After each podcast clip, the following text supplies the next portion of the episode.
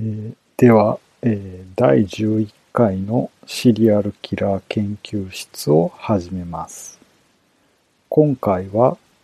前回のヨアヒム・クロルの回で名前が出てきたアルバート・フィッシュの研究発表をしたいと思います。アルバート・ハミルトン・フィッシュはアメリカのシリアルキラーで食人者です。満月の狂人、グレイマン、ブルックリンの吸血鬼などの異名で知られます。正確な数字は明らかではありませんが、多数の児童を暴行して殺害。1910年から1934年までに400人を殺したと自供しています。肉を食べる目的で殺害された児童もいますし、児童だけではなく成人も殺害しているとされます。なお、満月の狂人という異名は、犯行が満月の日に行われたことが多かったことにちなんで呼ばれていました。アメリカ犯罪史で史上最悪の殺人鬼と呼ばれています。身長が165センチ、体重は58キロです。かなり小柄ですね。ハミルトン・フィッシュとしてワシントン DC で生まれます。この家系では代々精神疾患患者が多く、母は幻覚をよく見た上、彼の兄弟は神経薄弱者で、叔父も創病に悩んでいました。父のランダールは彼が生まれた時、すでに75歳で、母のエレンよりも43歳も年上でした。5歳の時、父の死により孤児院に預けられて、孤児院で成長します。この孤児院では、教鞭による指導が行われていて、フィッシュはこれによって叩かれています。教鞭というのは無知のことです。この無知打ちがフィッシュに快感をもたらしました。尻をむき出しにして無知で叩かれ、その最中にフィッシュは勃起していました。この環境がフィッシュのサドマゾ思考を与えたと考えられています。一方で、反省するたびに鞭打ちを食らうのだが、これは何の意味もない。子供たちは、鞭で殴られるたびに悪くなっていった、とも語っています。彼はこの頃を振り返り、自分は鞭打ちを楽しみにする唯一の子供だった、とも述べています。15歳でペンキ屋の見習いとなって、1898年、28歳の時に9歳年下の女性と結婚して6人の子供を設けました。物静かで敬虔なクリスチャンだった彼は、6人の子供を可愛がる模範的な市民でした。ただし、手癖が悪く、1902年に800ドルを盗んだ角で逮捕され、2年間服役しています。フィッシュの実の子は、フィッシュによる暴力などはなく、一般的な子供時代を過ごした。ただ、時折、自分を釘が打ち込まれた板で叩くように頼んだものだった。と語っています。後に、老いぼれのスカンク野郎、奴にしてやれることなど何もない、と罵ってもいます。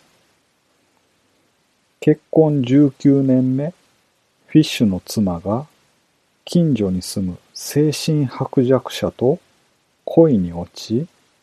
さらには同居させてほしいと言い出します。フィッシュは一度二人を別れさせるんですが、彼女は再びその男と密会していて、フィッシュは妻を追いやりました。妻との離婚後、家に遊びに来た子供に対して、秒を打ちつけた板を渡して、自分の尻を叩くように言っていたようです。子供からどうしてこんなことをさせるのかと問われますと、フィッシュはこれによって名状しがたい感覚が体を貫く。キリストの受難を超えなければならない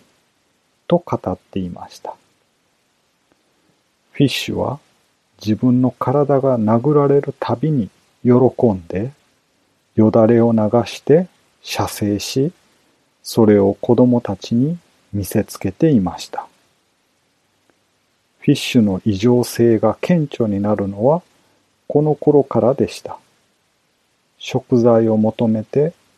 自らを罰するようになります。彼はしばしば雑誌の恋人募集欄を読み、板でも釘でも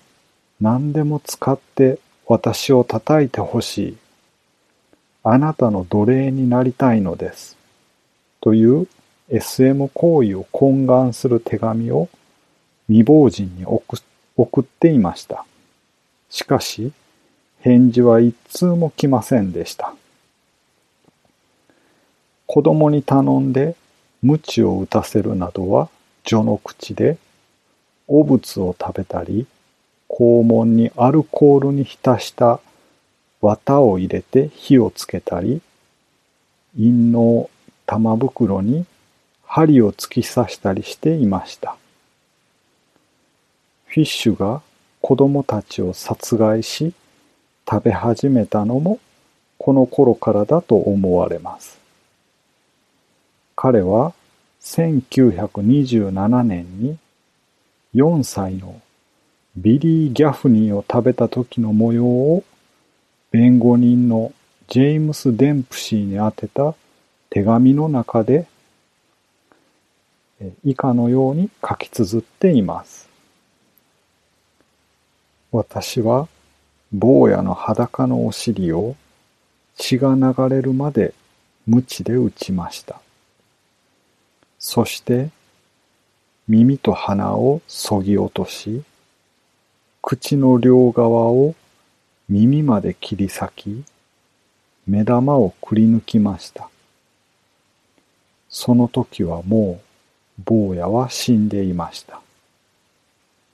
まず腹にナイフを突き刺して流れる血を飲みました。それから体を切り刻みました。頭、足、腕、手、膝から下を切断して、それぞれを石を詰めた麻袋に入れて池に捨てました。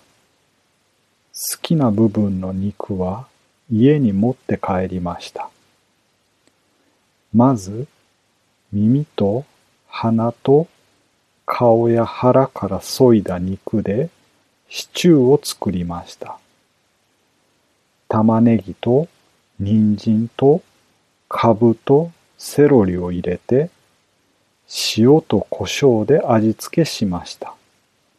なかなかいい味でした。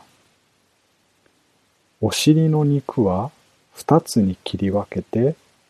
おちんちんと一緒に皿に置き、細かく刻んだベーコンを乗せてオーブンに入れました。15分ほど焼いたところで、ソースを作るために半リットルの水をかけ、玉ねぎを4つ入れました。そして肉が焦げないように、たびたび木のスプーンで肉汁をかけました。2時間ほどすると、肉はこんがりと焼き上がりました。ぽっちゃりした坊やのお尻の美味しいことと言ったら、ローストターキーなんか比べ物になりません。私は4日かけてそっくり平らげました。小さなおちんちんはナッツみたいで美味でしたが、睾丸は硬すぎて噛み切れないのでトイレに捨てました。塗装工であったフィッシュはその後全米を放浪します。著名な精神科医のフレデリック・ワーサムはフィッシュの中にはサディズムとマゾヒズムの両方が強烈に同居していると診断しています。報道によると、主に正規の周辺に針を打ち込んで G 行為に浸っていたそうです。相手が見つからないうちは自分で自分の体を痛めつける必要がありました。フィッシュは自分の体の至るところに針を突き刺すことにしました。この習慣は彼が逮捕されるまで止まりませんでした。自分の陰嚢に針を突き刺した時の痛さは正気ではいられなかったと述べています。さらには自身の背中の内側や骨盤に針を打ち込んであるとも述べています。実際に彼のレントゲン写真では陰嚢部分に細いものも太いものも曲がったものも合わせて29本もの針が見つかっています。このレントゲン写真は日本版のウィキペディアでも見ることができます。最初は刺してすぐに引き抜きましたが、深く刺せば刺すほど快感が強まるために、引き抜くのが困難になるほど深く刺すようになったと言います。また、彼はライターオイルを染みこさ染み込ませた綿玉を自身の直腸に入れて火をつけ、体の内部が焼けるような感覚に酔いしれたとも言います。放浪時23週にわたり殺人を行ったと公言していて、犠牲者の多くは主に黒人の貧しい家の出身だったそうです。そして貧しい黒人たちはフィッシュの犯罪に対して十分な行動ができませんでした。彼は犠牲者の遺体を食人し、遺体だけではなく、尿や血液、排泄物までも食べました。彼自身は、それらの傾向は、幼少期に受けた虐待により培われたと述べています。また、彼は神が自身に殺人による伝道を指示したとも主張しています。彼の殺人にはしばしば時間をかけた拷問も含まれていました。フィッシュは調理する際に快適なように子供の肉を柔らかくするために子供たちを縛り上げて半分に切られた釘が打ち込んであるベルトで子供たちを鞭打ちしました。本当にこれで柔らかくなるのか疑問なんですが、彼はこのベルトを地獄の器具と呼んでいました。なお、フィッシュ自身の証言によりますと、爪の裏側に針を通そうとしたが、痛みを快楽に変えることができるフィッシュですら、そのあまりの痛さに途中でやめてしまったということもあったようです。ここから有名なある少女のケースについて説明したいと思います。1928年5月28日、58歳のフィッシュはフランク・ハワードという偽名を名乗ってニューヨーク州マンハッタンのある家族を訪ねました。彼はこの家族の18歳になる息子エドワードが出した仕事募集広告に応じたのでした。課長であるアルバート・バッドの収入だけでは妻と4人の子供の生活を支えるのは難しかったようです。わしゃロングアイランドのファーミングデールに農場を持っとるんだが、人手が足りなくて困っておる。真面目に働いてくれるんなら、週休15ドル払う。うちに来てくださらんか？一家は大喜びでしたが、老人は他の求職者にも会ってから決めます。と、その日は帰っていきました。この時、フィッシュは、この家族の10歳の娘、グレース・バッドに目をつけました。6月3日、老人は再び訪ねてきます。そして、お宅の息子さんに決めたよ。と土産のカッテージチーズを差し出しました。一家と昼食を共にした老人は次男坊にこれで映画にでも行きなさいと小遣いを与えました。一家がすっかり打ち解けて雑談していると老人がこんなことを言い出しました。わしの妹がコロンバス通りの137丁目に住んどるんだが、今日そこの女の子の誕生日パーティーに呼ばれとるんだ。よかったらお嬢ちゃんを連れてってあげようか娘のグレースは大喜びでした。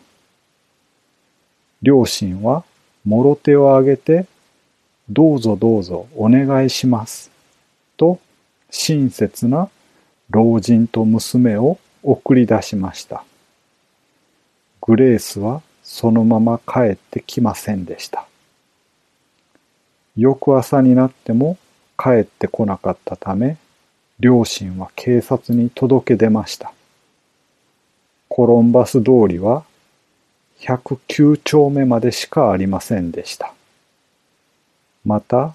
ロングアイランドに農場を持つフランク・ハワードなる人物も存在しませんでした。手がかりはまるでなく、グレースの消息が全くつかめないままに月日は流れました。それから6年後の1934年11月11日、彼女の両親のもとに匿名の手紙が届きました。この手紙を両親は警察に届け、フィッシュは逮捕されることとなります。手紙の内容の訳文を次に紹介します。親愛なるバッド夫人へ、1894年、私の友人で蒸気船タコマ号の船長をしている船長ジョン・デイビスは積み荷を輸送していました。彼らはサンフランシスコから香港まで航行しました。そこに着くと彼は他の二人と共に陸に上がり酒を飲みました。彼らが戻った時には船はなくなっていました。当時中国は飢餓に襲われていました。あらゆる種類の肉がポンドあたり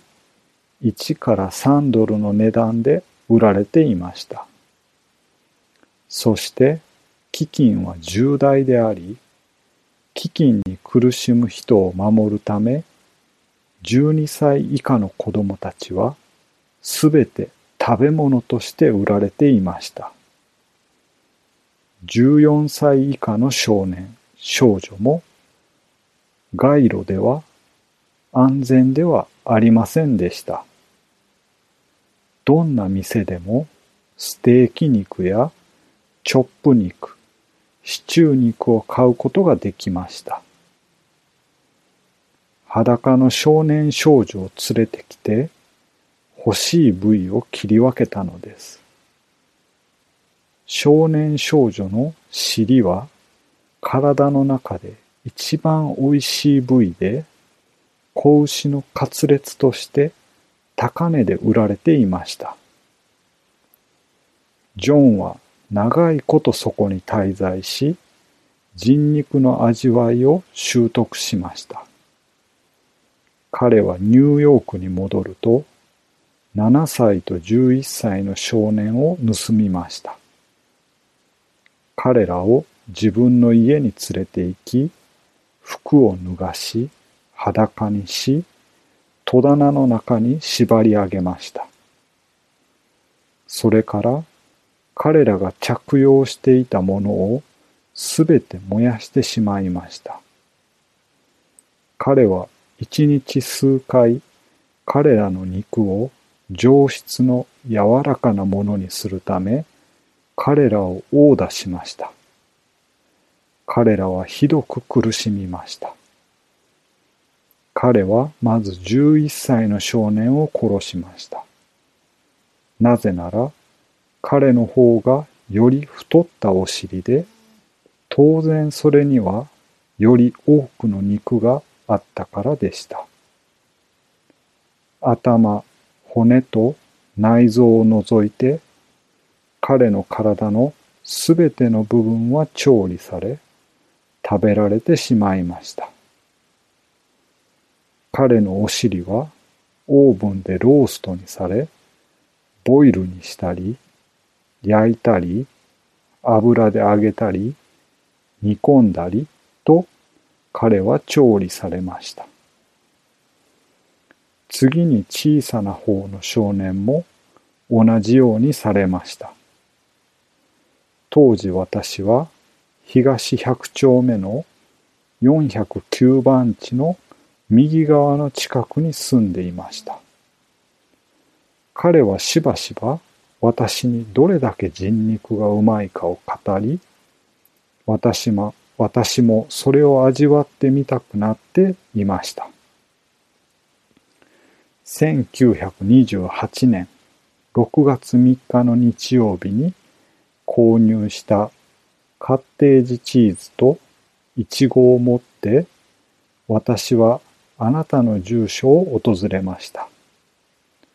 私はその時昼食をとっていました。すると、グレースは私の膝に乗り、私にキスをしました。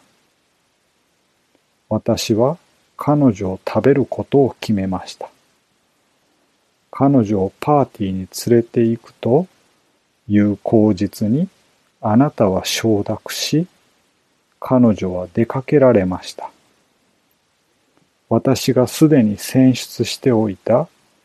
ウエストチェスターにある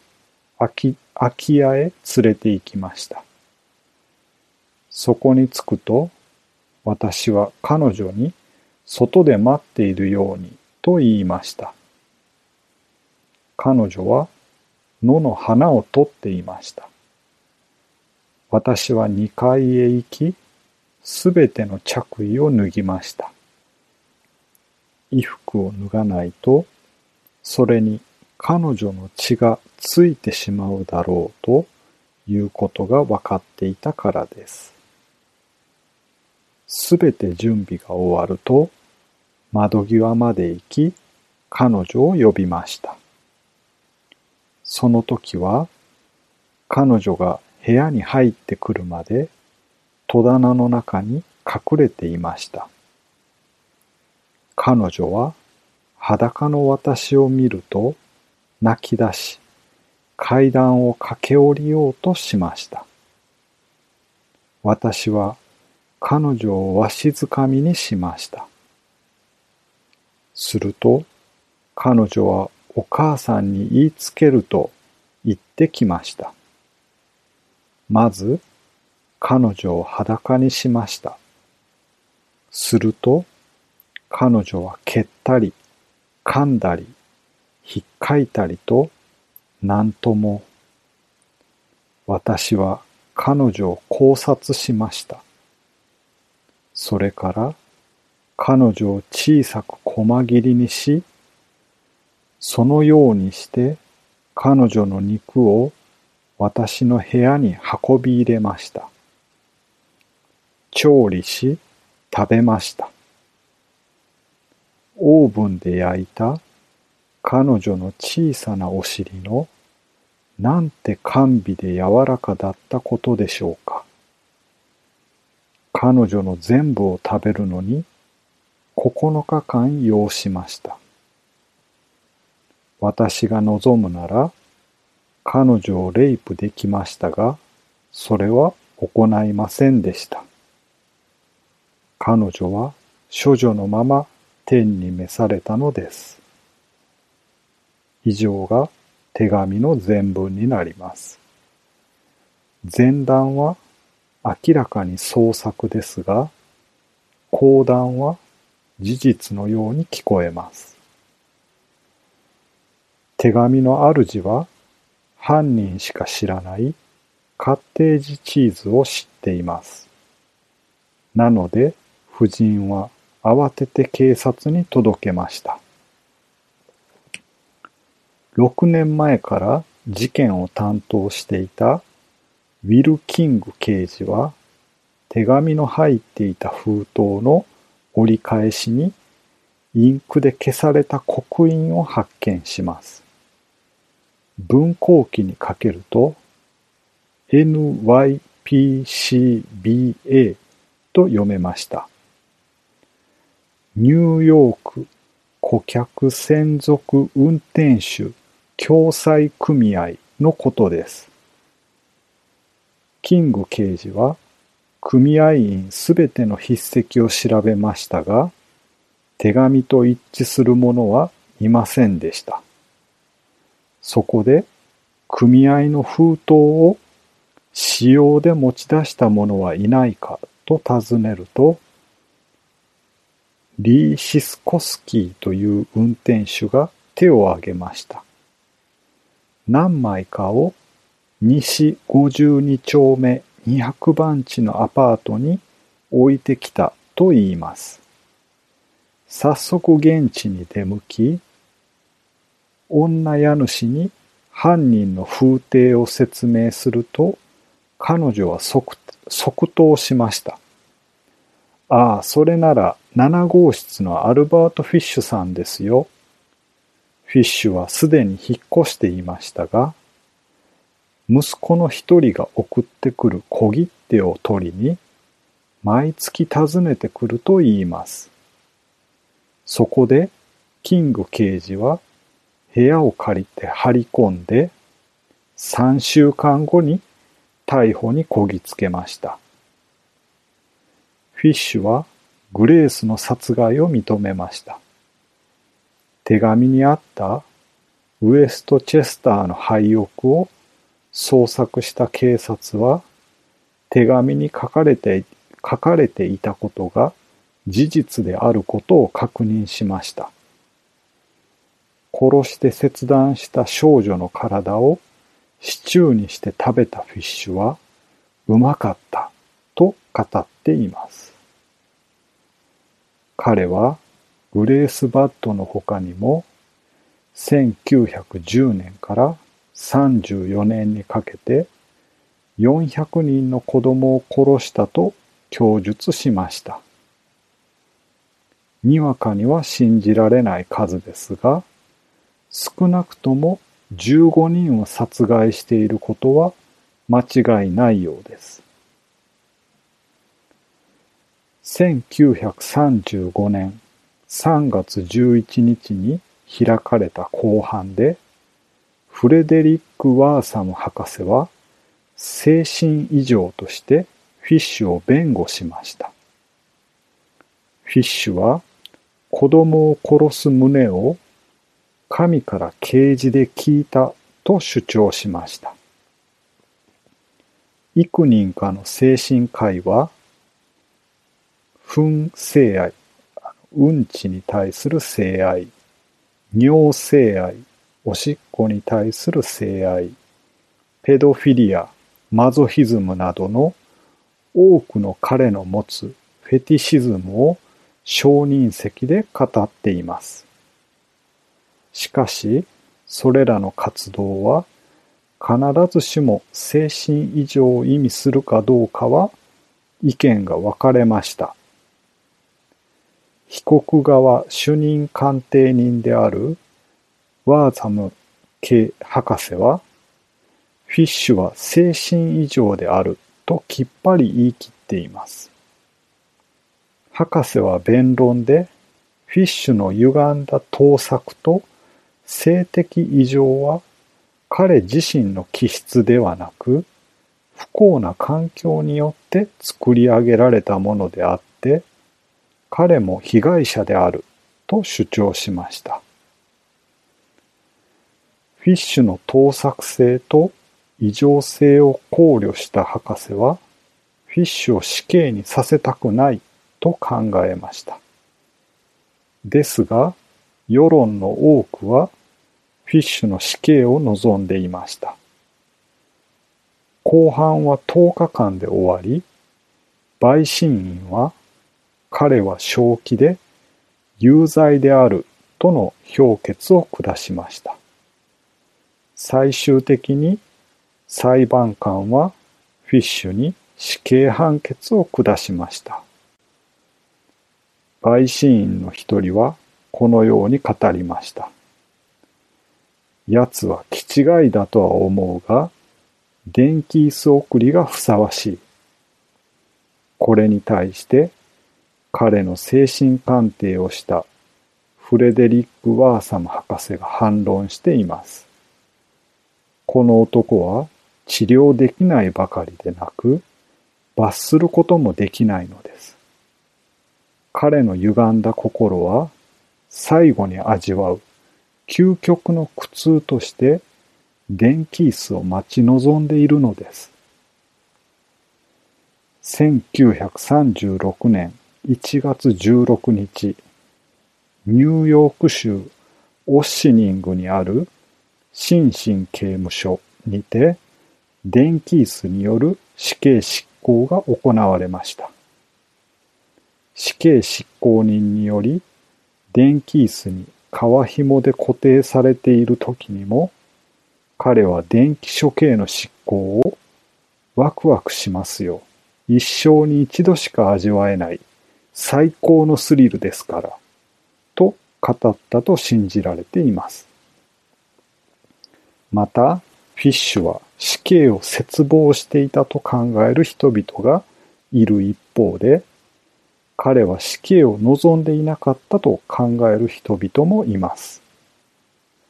最後の言葉は、なぜ私がここにいるかわからない、だったと言われています。最初の電撃では、彼を殺すことはできず、二度目の電撃により彼を死に至らしめたと報じられています。また、少数の記事では、彼の体内にある29本もの針がショートを起こしたために、このようなことが起こったのだと報じています。しかしながら、これらの報道は一般的に間違っているものとして考えられています。なぜなら、死刑執行の際は、警戒のため2回の電撃が与えられるのが通例で、そのような認識が報道側になかったのではないかと考えられています。彼の遺体は心身刑務所に埋葬されました。この事件の影響としまして、実犯罪執筆家であるハロルド・シェクターにより、フィッシュの犯罪の詳細は書籍として出版されています。スティーブン・キング、ピーター・ストラウブ共著の小説ブラックハウスにてフィッシュは言及されていて、書籍の中で彼の手紙の一部が引用されています。小説家ケイレブ・カーの小説エイリアニストにおいて登場人物の殺人者による手紙にフィッシュが書いた手紙との類似点を見ることができます。ロブ・ゾンビによるホラー映画マーダー・ライド・ショーではフィッシュは人形の一つとして声の出演を果たしています。マリリン・マンソンのドラマーであるジンジャー・フィッシュという芸名はアルバート・フィッシュから取られたものです。マーダーメタルバンドマカブレはアルバート・フィッシュについて作詞された楽曲が多数あります。以上がヨアヒム・クロルが言及していたアルバート・フィッシュの事件になります。